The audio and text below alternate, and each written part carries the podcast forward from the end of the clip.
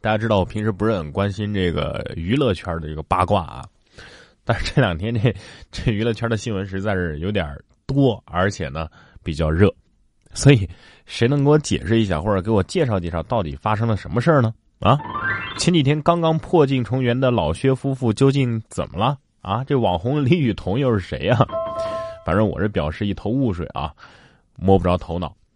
说李雨桐发文称薛之谦骗财骗感情。九月十二号的晚上，李雨桐在微博发长文自曝薛之谦骗钱骗感情。李雨桐在文中表示，最初和薛之谦呢是工作伙伴，隐约知道他跟一个 L 姓的女艺人在一起，而高磊鑫呢是前任。薛之谦呢向李雨桐表白说，高磊鑫呢已经怀了他的孩子，所以不能跟李雨桐在一起。后来呢，薛之谦又说这高磊鑫流产了，怀疑被骗了啊，于是呢就向高提出了离婚，然后呢被索要了一千万的离婚费。薛之谦希望李雨桐能够和他一起承担这一千万的费用。然后，薛之谦、李雨桐从一三年开始啊，就每个月把淘宝店赚到的钱呢，都转给这个高磊鑫。除此之外呢，呃，薛之谦还向朋友借钱去支付这离婚费。在全部支付完毕之后呢，呃，薛之谦又说高磊鑫提出了新的要求啊，必须要买好房子才愿意离婚。再后来呢，薛之谦又说这高磊鑫呢得了脑垂体瘤，再要一千万看病，否则的话就爆料说这个薛之谦残忍的抛弃了患病糟糠。哎呀，别的我。都觉得不太重要啊，我就很好奇第一条啊，那个隐约知道他跟一个 L 姓女艺人在一起，那个 L 姓女艺人是谁呀？我挺好奇的啊。像我这种不这么热衷于八卦的人都开始好奇了啊。网友们那更是炸开了锅了啊，各自发表自己的意见啊、看法，还还分波站队啊。当然了，无脑黑的喷子和不理智的脑残粉那肯定也是有的。在这里呢，然哥分享几个相对理智的网友的看法。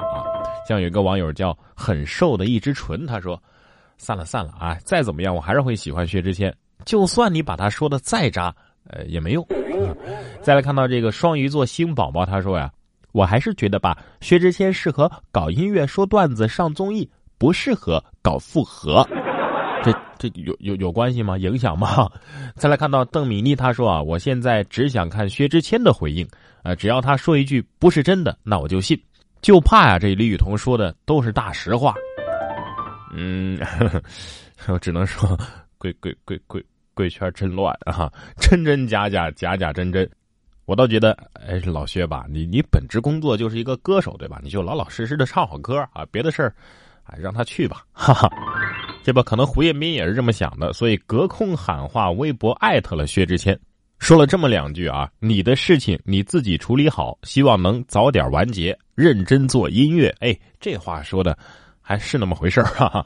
说人越红啊，相应的社会责任感也要越大啊，尽量给大家多一点正能量啊。对于大家道听途说啊就发出来的这些文字呢，也希望能够谨慎啊。我和你们芊芊呢并不熟啊，也没和他在跑车上招过手，毕竟我们是在一个实名制的公开平台发表言论。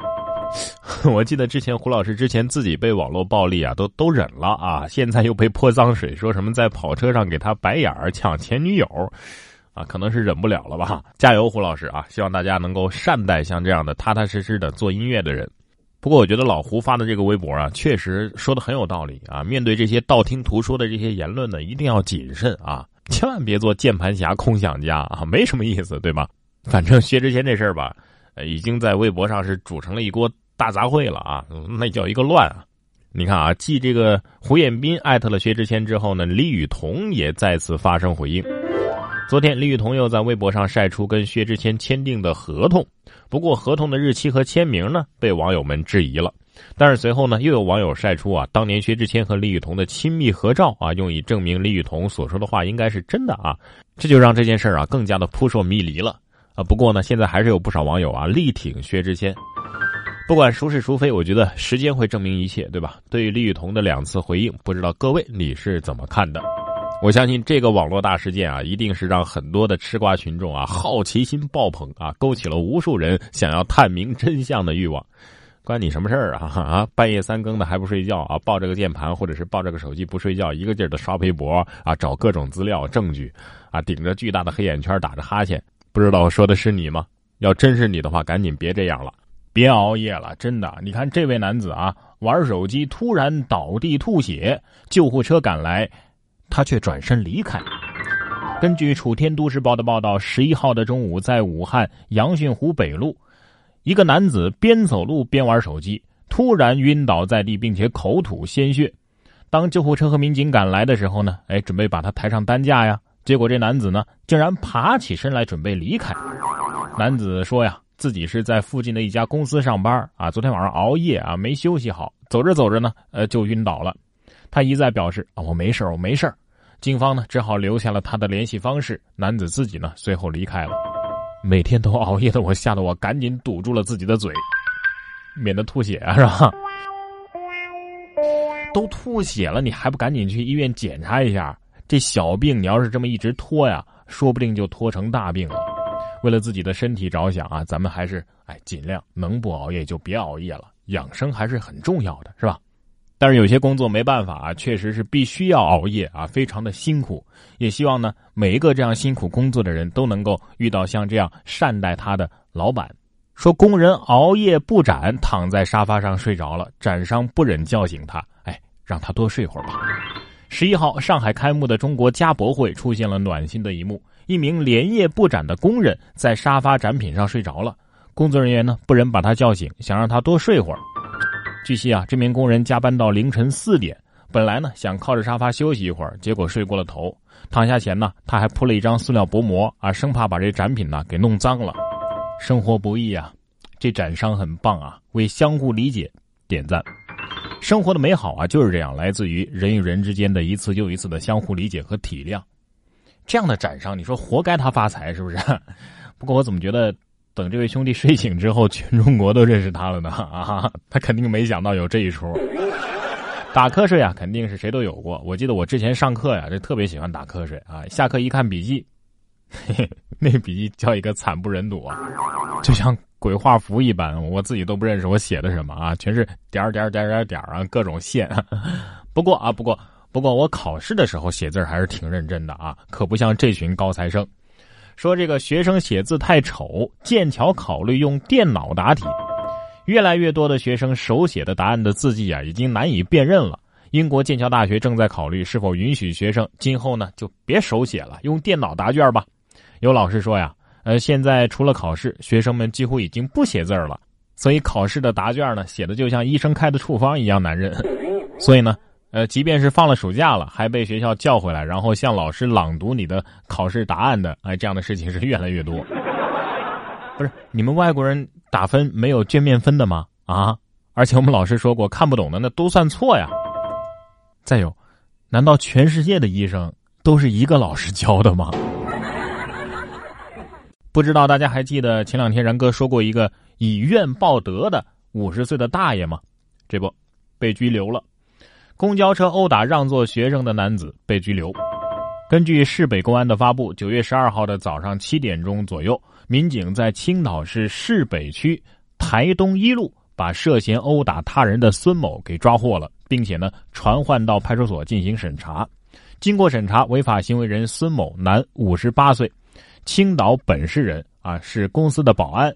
现在呢，孙某被依法治安拘留十天，并且呢处罚款五百元。哎呀，看到这样的人被抓，我真的是超级开心呐！啊，鼓掌啊，是吧？让座啊，是一种礼貌。其实不让也没什么不对，是吧？要是孩子累了想坐会儿休息一会儿，这也无可厚非。你一个五十八岁的一个大老爷们儿啊，欺负人家小孩儿，大爷，我敬你是条汉子。就算您不记得这位大爷了，那您一定也记得这位大妈。这位大妈的事迹，我是昨天才说的呀，是吧？这个大妈的判决呢，现在也出来了。后续偷手机的大妈呀，被拘留七天。根据武汉地铁公安的发布，十二号的晚上，办案民警在嫌疑人家中将其抓获，追回被盗手机、身份证和公交卡。经查呀，嫌疑人张某也是五十八岁，武汉人。他承认九月四号在武汉地铁二号线偷走了女大学生的手机等等物品啊，做了这样的违法行为。今天上午，武汉的轨道交警对张某予以治安拘留七天的处罚。治安拘留七天，我觉得是不是还有点轻啊？是吧？我倒觉得这刑拘财迷大妈可能对他也没什么太大的影响，罚款他才可能会心疼。总之啊，是善有善报，恶有恶报。不是不报，时候未到。这句话呀，我送给前面这一位大爷、一位大妈，也送给下面这位可恨的造谣者。被传去世的时候，八十九岁的创业老人仍然在家煮鱼。这个创业老人是谁呢？那就是一代燕王楚城创始人褚时健。他的近况啊，最近是引发了外界的关注。九月十三号的上午十点五十三分，有网络大 V 发微博说呀。最励志的终身创业老人褚时健在九月十三号逝世了。这则消息呢被广泛的转发，但是很快啊就被证实这是误传。澎湃新闻从一名接近褚时健的知情人士获悉，当天的十一点半左右呢，这褚时健正在云南省玉溪市红塔区的住处煮鱼呢。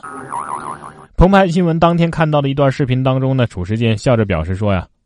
说老楚逝世了，我这不是好好的吗？啊，精神比往年还好。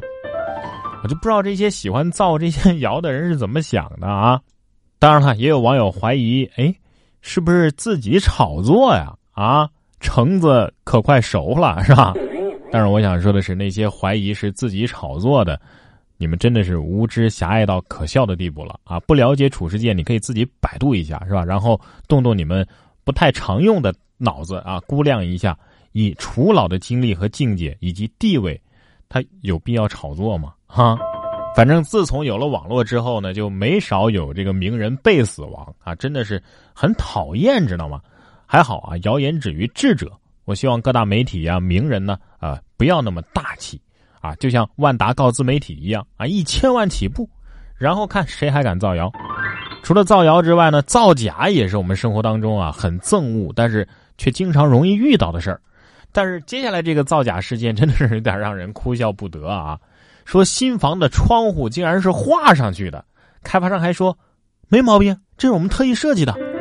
近日，李先生发现自己新买的房子所在的三号楼楼梯间的窗户竟然是画上去的，当初沙盘上明明是有窗户的呀，但是开发商说，呃，施工图跟效果图是有差别的，只有自然通风啊才有窗户。而三号楼是机械加压排烟，所以没窗户。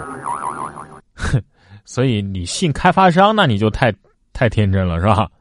不过开个窗户就那么困难吗？啊，还好门不是画的，你说不然怎么进去啊？是吧？所以眼睛看到的也不一定是真的。不得不说呀，有些时候我还真是不敢相信自己的眼睛了。你看这卫生纸里能抽出老鼠，你你敢信？这太恶心了啊！说清风抽纸里惊现死老鼠，公司回应说呀，这绝对不是生产环节混入的。近日，扬州戴女士打开了一包抽纸之后啊，发现了黑乎乎的东西，没想到啊，哎呀，竟然是一只死老鼠。这死老鼠呢，被压扁在纸堆上，散发出一股恶臭。后来呢，这个清风官微啊回应了，说产品的日期呢，生产日期是四月十八号。从实物来看呢，这个异物呃比较柔软和新鲜，所以不可能已经死亡五个月了。第三方也验证了这异物呢是非生产环节混入的，会尽快的派人上门解决。这老鼠可能是赠品是吧？这个这样你就可以理解了。可是你能理解我看到这条新闻、看到这张照片的时候，一模一样的纸就在我手边而且刚刚用它擦过嘴的感觉吗？嗯。不简单，热点今日谈，听听然哥怎么说。热点今日谈，今天来说一说，在福建的福州啊，一名男乘客乘坐这个滴滴专车的时候呢，喝了一瓶水之后又要第二瓶水，这样的举动呢，遭到了司机的怒怼。你坐个车才十六块钱，我这一瓶水四块钱，你要喝多少瓶啊？你以为吃自助餐吗？是免费供应的吗？乘客显然认为是自己有理啊，还把这个视频发到了网上。网约车公司呢？的确没有规定乘客只能喝一瓶，然而于理来说，你区区十六块钱的车费，如果司机仅仅是为了矿泉水就要支出八块钱，那岂不是白忙活了，是吧？所以网友呢，哎，几乎一边倒的是站在司机这边的，这其中是有一定道理的。所有的交易啊，都应该是一种双赢啊，人在为自己考虑的同时呢，也得为别人考虑。所以司机也说了嘛，社会不是你这样混的呀，啊，你这样是混不走的呀，是吧？而当有人刻意的利用这个合同啊，或者是这个规则的漏洞的时候，如果舆论反而为这种钻空子的做法提供支持，那只能是提高交易成本，让所有人都会为此付出代价。